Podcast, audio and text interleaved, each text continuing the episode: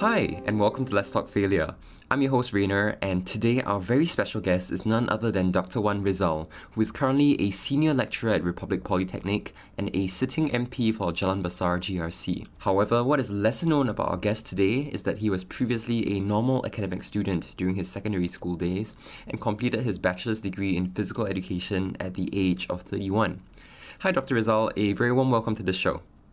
Hi, uh. Thanks for having me on today. Yes, thank you for agreeing. And I think maybe to get us rolling, could you tell us a bit more about your childhood growing up in a kampong? Okay, so I, I grew up in a kampong, really my first five years. Uh, back then, kampong was still a norm. So my kampong is actually where Kaki Bukit is now. I think we were quite a modest family. It's just that in one house you have many families inside, you know. So I live very closely with my aunties and my cousins. So uh, to be honest, I actually had a very good childhood. I remember spending many, many days playing uh, back then in the kampong. So it's a different lifestyle altogether. I see. I think not many of us youths know what it's like to really grow up in a kampong. Actually, it's not that difficult now. I, I now that I go for my runs in the morning at Pasir Ris Park, you'll see lots of uh, you know chickens everywhere. Yeah. and, and, and and that's part of, of uh, you know living in, in the wildlife, like, I suppose you'll see lots of other animals around you. So that, that brings me memories also. oh, that's nice, nice. Um, what about your your schooling days then? Uh, how you like as a primary and secondary school student? Uh, I would say that um, I was not a, I wasn't that smart of a student. I, think one of the things I only realized later in my later years is that I'm actually dyslexic. So uh, to be honest, I, I have problems with words and, you know, sometimes uh, reading is one, definitely. But of course, to speak is also another issue for me. Uh, but I think this is one of the adversities that I went through. So I really struggled in school because I couldn't read or write up till maybe a really late stage in the primary school. Suddenly everything clicked. Uh, the only thing I could do was maths because I think there was not many words in maths, you know, but uh, it was it was just it. Uh, I could do maths, but I couldn't do anything else. I couldn't read. I couldn't write. Couldn't spell for the longest time. I remember until one day everything clicked in. How was how was that actually like? You know, um, struggling with schoolwork and then uh, ending up in the normal academic stream. Were there any expectations that you uh, faced, or how did you feel about yourself then? Uh, so you know, I, I think the expectation on me was really uh, wasn't high, to be honest. I, I think my, my parents hoped for something, uh, but you know, uh, results don't materialize, and that's how the PSLE results actually was not to our favor. Uh, but to be honest, I really picked up really late. You know, these uh, reading skills, writing skills, spelling. Uh, so, I mean, in, on hindsight, I think I was quite lucky to even go through PSLE but being at that stage, you know, it was quite disheartening because I had good grades for maths, but uh, but pretty much else was horrible. Uh, so going to secondary school, things got better.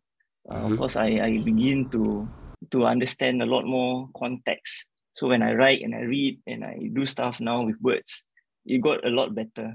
And I think that helped in my secondary school. So in terms of how I feel, of course, I feel lousy, you know uh, because you're always compared with everyone else. And back then, if if you think about it, that's just normal and express. If you are good, you're supposed to be expressed. If you're not good, I mean, people would relate that to normal stream. And I, I think that's how I felt. Uh, I, I always felt I could do more, I could do better, but I was constrained by many things that I, I couldn't explain back then.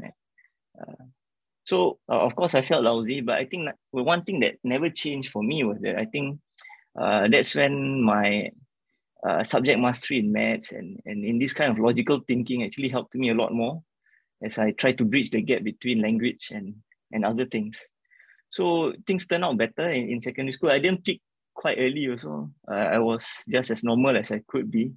Uh, maybe had other distractions. You know, I was I really like sports, so I, I love mm. playing sports. And I, on hindsight, now that I, have learned a bit more, I, I, felt that sports was for me an exit uh, to run away from the problems that I had, which was really uh, reading and writing. Uh, because my dyslexia. No, I mean back then we didn't know it was dyslexia. You know, it was really hmm. because I'm horrible. You know, uh, I couldn't figure words out. I couldn't even read. Uh, but things got better, and I think it was a lot of self discovery for me back then because there was no way to diagnose me I think my parents also had that problem. Um, up till today, they couldn't believe that I'm dyslexic. But right now, my children, mm-hmm. I got four kids. Two of them are dyslexia, and I was I'm glad that we actually managed to identify early for them so they can get the proper intervention that they need. So yeah, I think I, I it was a bit of a struggle. Uh, it was lousy feeling, uh, but I was glad that you know these are small things that uh, became a factor as I grew stronger in that sense uh, mentally. Yeah. Thanks for sharing about such a vulnerable experience, right? I think with the two streams, getting streamed to normal academic might not feel very good. However, I, I think there's still this idea of streaming that is prevalent in our education system today. Uh, with the recent uh, developments in like full subject-based banding piloted across more schools, um, what are your thoughts on this? Do you think um, streaming should be abolished? Uh, I've always felt that streaming, I wouldn't say abolish. You know, there is always mm-hmm. a need to categorize certain things. It's just that sometimes when we categorize things, it gets a bit crude. Uh, it's not like hot and cold, you know, when it comes to education. Because when it comes to education, and I think this is something that the ministry now realize, it's not just about your academic uh, skills and knowledge. Uh, it's about other factors. And I think this is something that I'm grateful that you know our children nowadays, our students nowadays are able to see that there are different pathways to success. I think this is important mm. for us to uh, to to take note of uh, I'll go back to the subject-based banding, but I think the whole idea here is that we want everybody to succeed in what they are really good at. I mm, think we all have different strengths and weaknesses. I think this is something we all have to accept. Each and every one of us are unique. And I think because of this uniqueness, there is a need for us to go a bit granular in terms of how we want to differentiate things. And I don't blame uh, streaming, to be honest, uh, but uh, it's something that we could improve on especially recognizing different talents, different kind of strengths that we all have. I'll give you an example. Uh, my yes. son, mm-hmm. uh, he's in secondary school now. And like me, he's only good at maths. So his secondary one and two, he had horrible grades. You know, he's in the express stream. But uh, but to be honest, his results did not show because he was struggling in the humanities, his literature, his geography. We thought it was dyslexia too, but it wasn't. It's just that he has an inclination towards maths and everything that's related. So in secondary three, that's when you get to choose your subjects, right? Mm-hmm. And he chose a combination that actually was in his favor. He did things like accountancy, uh, he does A maths and E maths, whatever maths he can get a hold of. Mm. And, and I think that really showed in his results because right now he's enjoying the subjects. He's really enjoying school because he's you know suddenly doing things that he likes. And uh, and he's now also representing the school in accountancy, uh, and programming kind of uh, competitions, which is really to his forte. Oh, that's wonderful. And this is where I think subject-based banding comes in, you know, mm. because subject-based banding allows you to choose something that interests you, uh, something that you're passionate about, and it could pu- push you further. And it's same thing for me. I, I, was really much a normal student all the way in, even in polytechnic. I, I could pass. I'm a B student. I could get my occasional A's, mm-hmm. but it was not something that never triggered me further. Only when I became a PE teacher, that's when I did subjects like anatomy, physiology, biomechanics, and suddenly everything clicked. And when I did my degree, it was straight A's because you know it's something that I not only relate to, I'm passionate about. And I think mm. this is where we have gone right in terms of subject based banding. If you can go down and you can understand what are your interests, if you can explore that further and exploit your strengths rather than to uh, make your weakness be so apparent, uh, mm-hmm. it could go both ways in terms of how you could develop uh, mentally and how you could develop academically in the same sense. Wow, thank you for sharing about that. I think um, maybe sharing a bit myself. I'm currently in the humanities program, so it's a bit of the opposite, right? My maths and science aren't as strong, but I really love the humanities like history, uh, economics, literature. So yeah, I think I'm glad that there's that opportunity to do more of that in the A levels. And many of the listeners are also my classmates, and they're also in the same program. And yeah, we really enjoy the whole uh, subjects and the class. I think it's very important, like you mentioned, to do something that you're passionate about and study uh, something that you like. However, I still recognize that you know some people are not very academically inclined and i think for you it was sports that you're truly interested in right?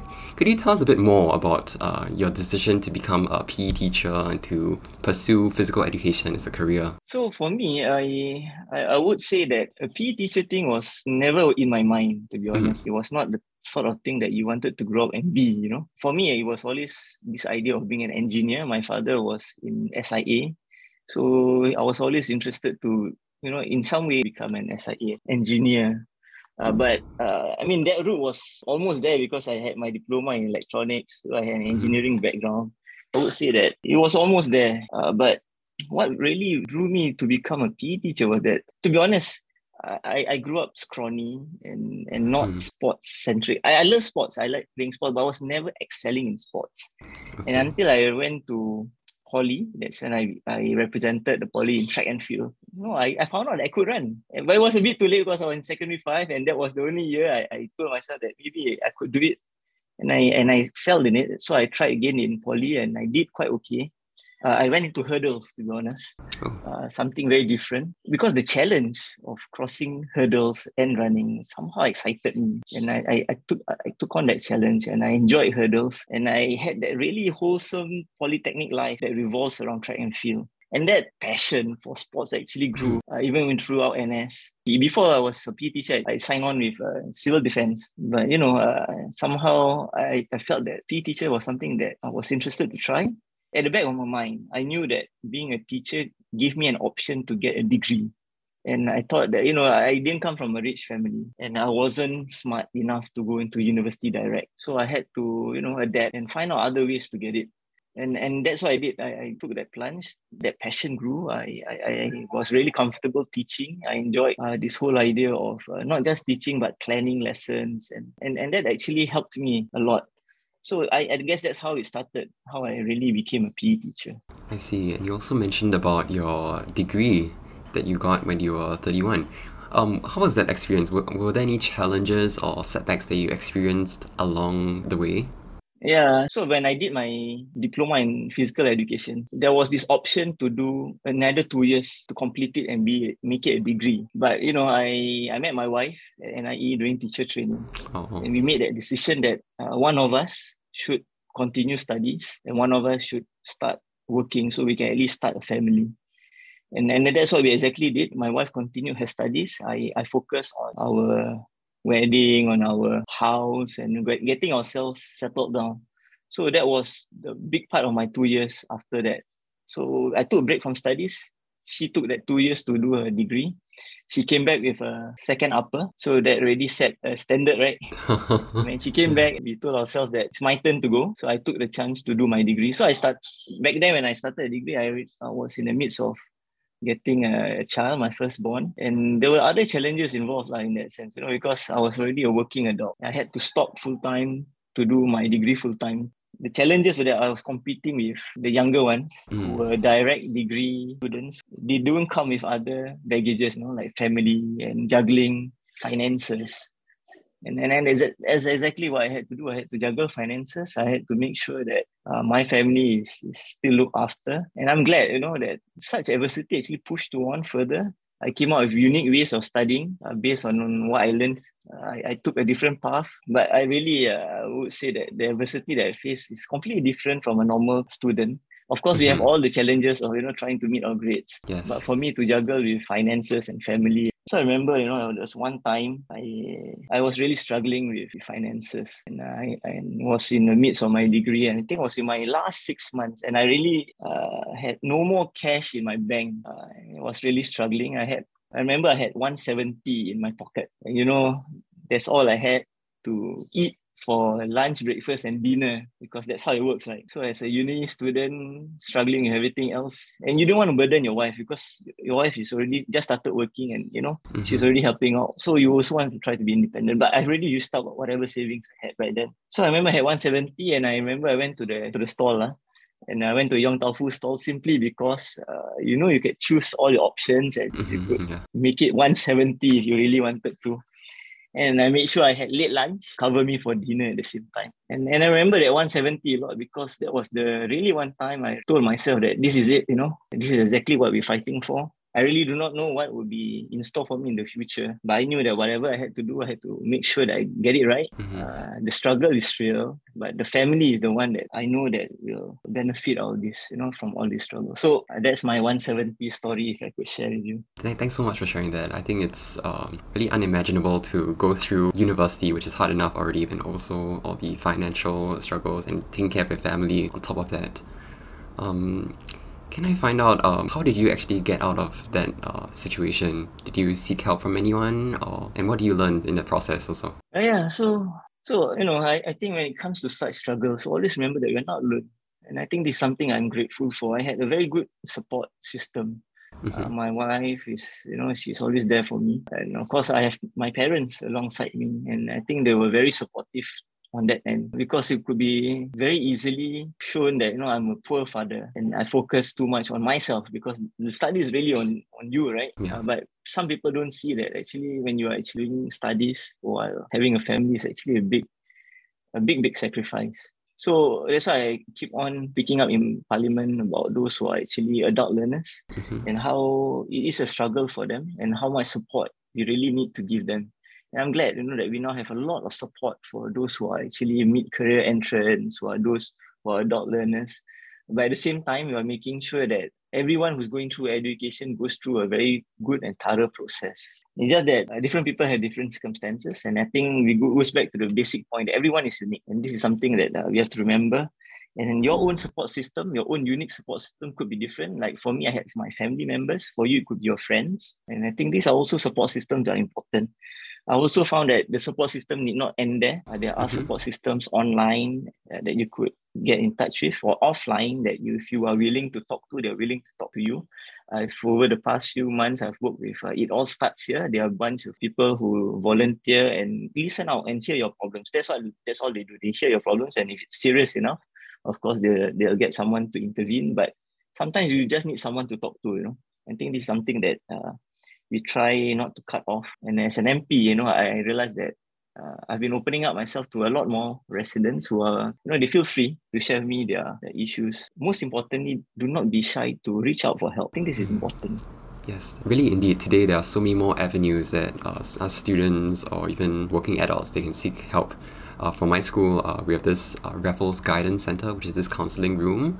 Uh, though there used to be some stigma against going to seek help counseling, uh, it's gotten a lot better now. I think even for myself, I've been there two to three times. Um, but yeah, I think your, your, your experience back then was really, really very precious. I mean, it must have been hard, but I'm really glad that you had your uh, network of support and you really grew out of that experience as a more resilient person that you are. Hmm. Uh, you also you also mentioned about uh, now your work as an MP, right? I think we're, we're a bit interested. How did you get from uh, you know a senior lecturer in Republic Poly, where you were your, your lowest point, to where you are today as an MP? Yeah, so in fact, I, I would have never imagined imagined this. Uh, mm-hmm. You know, I came from a normal academic stream. I think to imagine myself being a PE teacher is already out of the frame but to see myself as an MP was never ever crossed my mind, even uh, till very late uh, in, in, this political career. Uh, but to be honest, uh, it was never something that I planned. You know, when I did my PhD, mm-hmm. Uh, I was also the chairman for Mosque Building Committee in Punggol. So back then I was a teacher and Punggol was a new estate and they wanted to have a mosque and they wanted to have a committee that looks into fundraising and, and getting the mosque up. And they were struggling to find a chairman uh, for about six months. And eventually someone got in touch with me and asked me if I wanted to do, but I said that I had you know reservations because I was going to do my PhD in a few months' time. Mm-hmm. And, I, and I thought it would be very heavy to to touch, to take on such big responsibilities because being you know building a mosque is not just about building a mosque. It's not about just raising funds but it's really raising a community that works well with the whole community you know. And we had to really make sure that as the mosque grows up the community grows and it becomes a community that works very well with other communities around them. So that was every what was at the back of my mind. It was a big responsibility but uh, you know I, I grew up with my grandmother. And my mm-hmm. grandmother back then was was sick. I think it was one of her death wish that you know I, I took it up and uh, you know, when someone makes that request, uh, you you don't say no. And I took it up, and I'm glad I did because it gave me a different perspective altogether. You know, as a teacher, I was very comfortable. I was earning, I think, enough, and I was in a bubble that was happy with. You know, my students happy and my stakeholders are happy. You know, life to me was good. Uh, but eventually, I realized that uh, you know, when I took on these community roles, that there are bigger issues that, that that's happening, and uh, and I think like what you shared recently, uh, your exposure to community work is exactly that. You know, it gave me a different perspective completely, but made me realize that we are so small within the community, and we all need to play our part to make sure that if you want a community that cares for one another, a community that is inclusive, that we all have to play our part. And so I'm glad that I took that opportunity to be a chairman. I was there up all the way until the mosque was ready. And when the mosque was ready, I left after the second year. But I've already established good relationship with you know the grassroots leaders around because uh, my idea of a mosque was never about a mosque. It's really about another node within the community, and that's when I, I grew, clo- grew closer to some of the grassroots advisors. I, I remember back then I was working closely with uh, uh, SM Teo now, SM Teo, and uh, back then was the MP for Pasir Ris, Zainal Sapari, who happens to be my secondary school teacher for five years. Wow. So he was my secondary school form teacher for five years. So when he became an MP and and I was a resident in Pasir Ris, he made sure that I eventually helped him out uh, I was reluctant to because I was never in, interested in politics or helping out at that level. But when he asked me to join as uh, just to help him out in MPS, a petition writer, mm-hmm. that's when I really noticed there are so many issues on the ground that I have not been exposed to. And and there were so many residents who are from the minority race, and there were not enough writers in the minority race. So I felt that you know I could contribute in that sense. But over time, that's when I I, I was exposed a bit more and eventually I went to one tea session after another.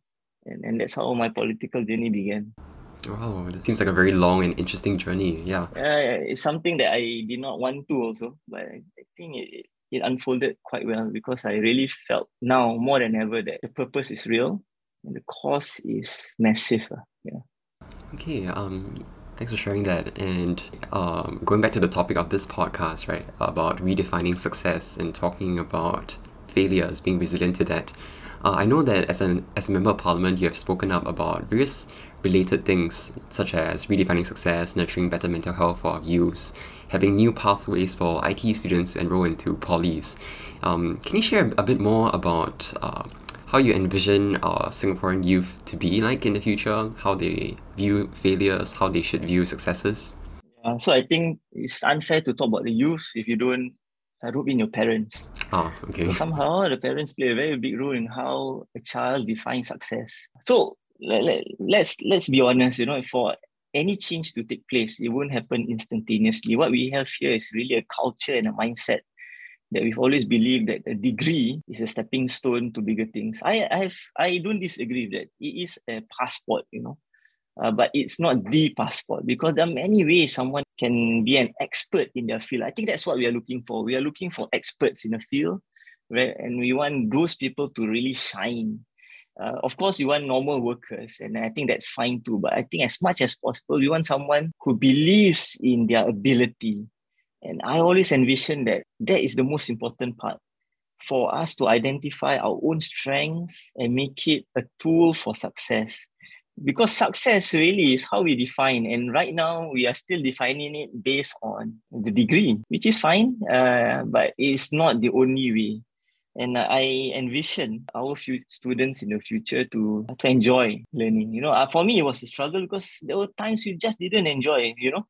Mm. uh, you can make me learn as much uh, history as you want but you know it piques your interest a bit but it can never go further than that for me but you know that's when i think we are in the right direction in understanding that there are unique strengths and uh, and we want to exploit that. We want you to grow in that. We want people to know that there are different paths to success.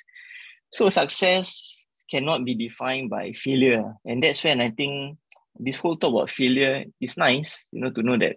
But in life there will always be failure. But we must always see the option that failure is just another uh, avenue for you to go into. Because right now, failure is really negative, and I don't see it that way. I see failure as not just a turning point, it's, it's a crossroad between success and failure. Failure is just another door towards success. I think this is something that I, I, I really want to push people to see. Uh, you When you reach a point where it's a test of whether it's a success or failure, if let's say you go into that failure route, failure route is just another door towards success. I think this is something that is very difficult to get people to see. And I, I do not know whether my experience, what I went through, can be related to that. But I hope people can make some relations that, you know, uh, failure is really just another door for you to achieve success. I strongly believe that we really need to have that mindset change. But mindset change cannot occur overnight. And, and it may take a generation, you know, for this to happen. And I'm glad that the parents nowadays, they're beginning to feel open about it. You know, I've talked to, I recently had some interviews for students who are coming from the direct admissions into polytechnics. Uh, these are students who cannot go in through the joint admissions exercise, the usual one. Yes. Or they don't are not the ones from the early entry exercise. So these are the direct ones. Some of them come in with experience, some of them come in because they really feel strongly about the course because they have that interest. And I think this is what we want. We want to provide as much opportunities and pathways for individuals to find their success. And I've had students who come in, uh, direct entry, and tell me that they actually gone through poly two years in a field in engineering. They have no problems with it. They're not failing. Mm-hmm but they just felt that it was not a match and they felt that they better switch now because they've now found something that they're really interested in. And i think this is what our system is now allowing for. I even asked them you know what do their parents think? And i'm glad to hear that many of the parents are now more open. I'm glad to hear that parents are very supportive of their children to to do something that they like. So when I asked a bit more, and you know, we were just chatting, and and they shared that you know their parents are both engineers, and their brother is also an engineer and you know and they felt the pressure to be an engineer but you know, eventually when they he wanted to do something else the parents were supportive. And i think this is exactly what we want. We want that whole structure that environment of how we redefine redefine success is really different. You know we, we've gone to a stage where skills are very much important. Uh, you could go to an interview with google for example. Mm-hmm. you have a degree in computer engineering but if you cannot get that coding out in 10 minutes during the interview you fail because it's really a skill set that they want. It's a mindset that we also look out for. It's the kind of uh, person you are. And these are things that beyond the degree offers. And I think uh, more and more employers are looking out for that. And that's why I, I am really optimistic that we are in the right direction. The MOE is also doing the right steps in us moving in that direction. And collectively, as a community, we are beginning to open up. So I'm very optimistic of our future. Many things you shared there. One is about um, the importance of skills rather than just the degree uh, in finding a job, in uh, elevating yourself.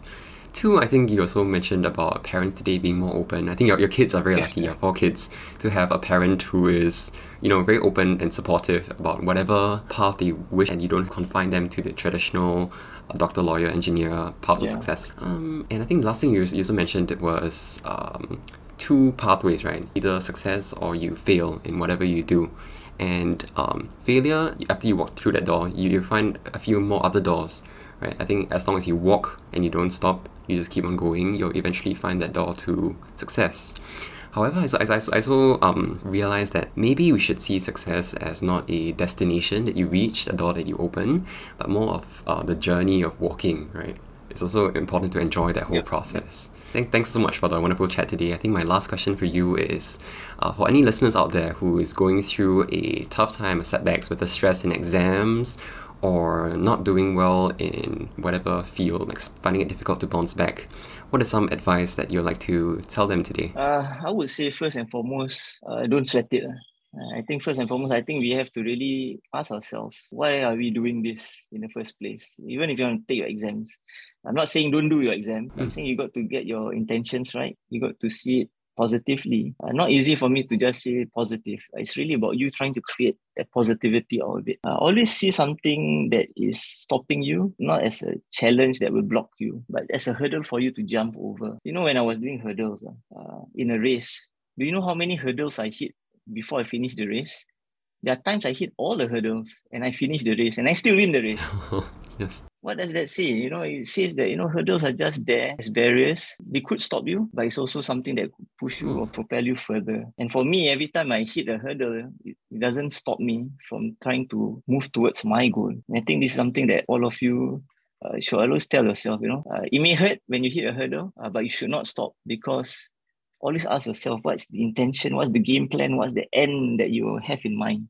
So if you do not have that yet, I think it's good for you to take some time. You know, every day, I always believe it's always important to take that one minute of reflection time to just think mm-hmm. and and just zero in again about what life is all about. For me, it's about family and balancing that family time that I have with the responsibility that I have with the community, with what I want to address in parliament, for mm. example. And, and, and I think for you as a student, take it into perspective again and, and see how your challenges that awaits you uh, is really for you to to go through not alone but with others uh, and this is where I want you all to also remember that there is a support system out there. If you do not have one, uh, always remember that your parents are a natural support system. Uh, sometimes they may seem constrained, uh, but to be honest, if you are really uh, willing to talk to them and share with them your problems, they are there for you. At the same time, I want you to look out for good friends who could help you along the way. And the third and most important is find your passion. Because through your passion, it can propel you much further to where you are. Who could expect, you know, my passion in sports would propel me to do a degree, eventually make me do a PhD. So uh, I would say find your passion. You never know where it will lead you to. So all the best to everyone. I wish everybody uh, success in what they do. And always remember success mm-hmm. uh, is not defined by others. It's defined by you. But you have to be the one who owns it you know, to decide for yourself what do you want for your future. So with that, uh, Rainer, thanks for having me today. I hope it's been useful. Yeah, thank you for those concluding remarks. Yeah. Yes, absolutely. I think this is one of the episodes I really enjoyed recording because you gave so many new perspectives, and I think your story itself is truly inspiring to us youth today. So thanks, thanks again. I, I, I want to appreciate you also for having such you know podcasts out there, because you know this is another avenue where we can reach out to others. And uh, I just want to put it out there. If you want to reach out to me too, feel free to reach out to me. Uh, I'm always happy to to hear uh, from anyone. And uh, Rainer, if you need me to come on again, uh, I'm more than happy to support you too. Not because you're my resident. yeah, good. Thanks, Dr. Wan. And uh, yeah, listeners, if you're interested in reaching out to him, please do feel free. Thank you. Thanks, Rainer. Have a good day ahead. Bye bye. And with that, we've come to the end of this week's episode of Let's Talk Failure. Thank you guys so much for listening in, and thanks Dr. Wan Rizal for being such a great guest. We have also launched our very own Let's Talk Failure Telegram channel to send updates of episodes, behind the scenes reflections, and details of our upcoming contests. Do check us out via the links below. Thanks, and I'll see you next week with our next guest. Bye!